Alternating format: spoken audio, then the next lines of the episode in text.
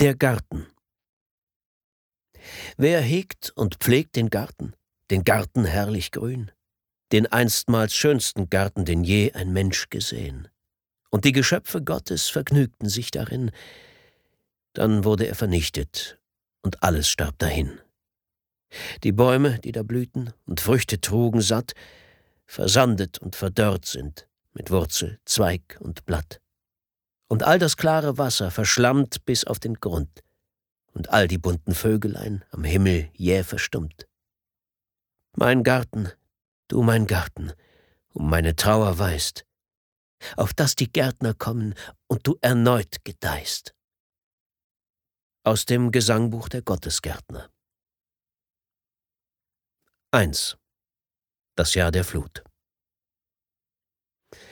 Toby Jahr 25, das Jahr der Flut. Früh am Morgen klettert Toby aufs Dach, um sich den Sonnenaufgang anzusehen. Sie stützt sich auf den Stiel eines Wischmops. Der Fahrstuhl hat schon seit längerem den Geist aufgegeben, die Hintertreppe ist glatt vor Nässe und wenn sie ausrutscht und hinfällt, ist niemand da, der ihr wieder aufhilft. Als die erste Hitze aufkommt, steigt Nebel aus dem breiten Baumstreifen hoch, der zwischen ihr und der verfallenen Stadt liegt.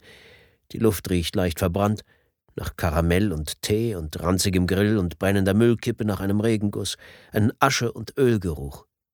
Die verlassenen Hochhäuser in der Ferne sind wie die Korallen eines uralten Riffs, ausgebleicht und farblos, ohne Leben. Aber es gibt noch Leben. Vögel zwitschern. Es müssen Spatzen sein. Ihre kleinen Stimmen sind klar und scharf, Nägel auf Glas. Es gibt keinen Autolärm mehr, um sie zu übertönen. Fällt Ihnen diese Stille auf? Das Fehlen von Motoren? Wenn ja, sind Sie glücklicher? Toby weiß es nicht. Anders als manche anderen Gärtner, die verschrobeneren oder womöglich überdosierten, ist sie nie der Illusion aufgesessen, mit den Vögeln sprechen zu können. Die Sonne erhellt den Osten, taucht den blaugrauen Nebel des fernen Meeres in rötliches Licht. Die Geier, die auf den Pfählen der Wasserkraftanlage brüten, breiten ihre Flügel zum Trocknen aus. Sie klappen auf wie schwarze Regenschirme. Erst hebt sich einer, dann ein anderer mit der Thermik spiralförmig in die Höhe. Wenn sie plötzlich hinabstürzen, heißt das, sie haben Aas entdeckt. Die Geier sind unsere Freunde, lehrten damals die Gärtner. Sie reinigen die Erde. Sie sind Gottes notwendige dunkle Engel des fleischlichen Verfalls. Stellt euch vor, wie schrecklich es wäre, wenn es den Tod nicht gäbe. Glaube ich immer noch daran? fragt sich Toby. Aus der Nähe sieht alles anders aus. Auf dem Dach stehen Blumenkübel mit wildwuchernden Zierpflanzen, auch ein paar künstliche Holzbänke. Es gab einmal ein Sonnendach, unter dem man Cocktails trank, aber das hat der Wind weggeweht. Toby setzt sich auf eine der Bänke, um einen Blick über das Gelände zu werfen. Sie hebt ihr Fernglas, sichtet das Gelände von links nach rechts. Die Lumirosen, die die Auffahrt säumen, sind mittlerweile ausgefranst wie alte Haarbürsten. Das lila Leuchten verblasst immer mehr in der zunehmenden Helligkeit. Der Westeingang, das Solargebäude in Lehmsteinoptik, die verknollte Autoschlange vor dem Tor. Die Blumenbeete, erdrückt von Gänsedisteln und Kletten, umflattert von riesigen Aquacuzu-Motten. Die Brunnen, die muschelförmigen Becken, in denen das Regenwasser steht. Der Parkplatz mit einem rosa Golfwägelchen und zwei rosa Anoju Spa Kleinlieferwagen. Auf jedem ist das Logo mit dem zwinkernden Auge. Ein vierter Kleinlieferwagen ist weiter unten in der Auffahrt frontal gegen einen Baum geknallt. Anfangs hing noch ein Arm aus dem Fenster, aber jetzt nicht mehr. Die breiten Rasenstücke sind überwachsen mit Unkraut. Flache, ungleichmäßige Hügel sind unter Seidenpflanze, Berufskraut und Sauerampfer begraben. Hier und da sieht man einen Fetzen Stoff, das Schimmern eines Knochens. Dort sind die Leute hingefallen, die gerannt oder über den Rasen getaumelt waren. Hinter einem der Blumenkübel hockend hatte Toby vom Dach aus zugesehen. Aber nicht lange. Einige dieser Leute hatten nach Hilfe geschrien, als hätten sie gewusst, dass sie da oben ist. Aber wie hätte sie ihnen schon helfen sollen? Eine fleckige Algendecke liegt über dem Swimmingpool. Es haben sich schon Frösche eingefunden. Die Fischreiher und Pfaureiher jagen sie im flachen Ende. Eine Zeit lang hatte Toby versucht, die kleinen Tiere, die hineingefallen und ertrunken waren, aus dem Wasser zu schöpfen. Die grün leuchtenden Kaninchen, die Ratten, die Wakans mit dem gestreiften Schwanz und der Waschbär-Banditenmaske. Aber jetzt lässt sie sie in Ruhe. Vielleicht bringen sie ja Fische hervor. Irgendwie. Wenn das Becken noch mehr zum Tümpel geworden ist. Spielt sie mit dem Gedanken, diese theoretischen zukünftigen Fische zu essen? Sicherlich noch nicht jetzt.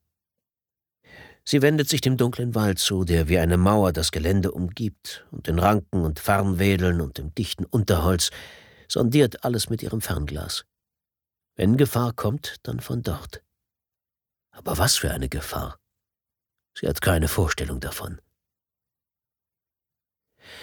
Nachts sind die üblichen Geräusche zu hören, das ferne Bellen der Hunde, das Kichern der Mäuse, die Wasserpfeifentöne der Grillen, hier und da das Grumpfen eines Frosches, das Blut, das in ihren Ohren rauscht, ktusch, ktusch, ktusch.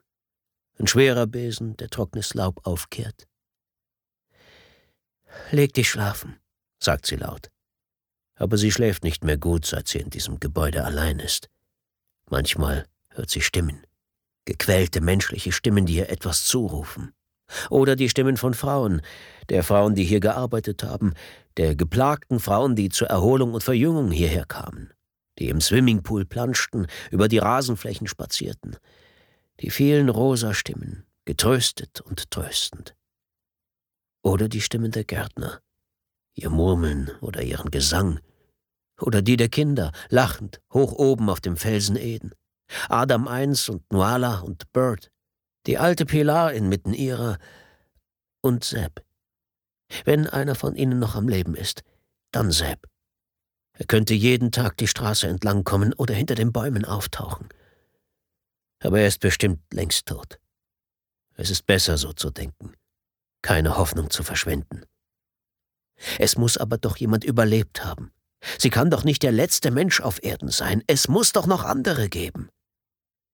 Aber sind sie freundlich oder feindlich gesinnt? Wenn sie jemanden sieht, wie soll sie es wissen? Sie ist bereit. Die Türen sind verschlossen, die Fenster verriegelt. Obwohl solche Barrieren keine Garantie sind. Jeder Hohlraum schreit nach Invasion. Sogar im Schlaf lauscht sie wie ein Tier. Nach einer Störung im üblichen Muster, einem unbekannten Geräusch, nach einer Stille, die aufbricht wie ein Felsspalt. Wenn die kleinen Tiere mitten im Lied verstummen, sagte Adam eins, haben Sie Angst. Ihr müsst nach Ihrer Angst lauschen.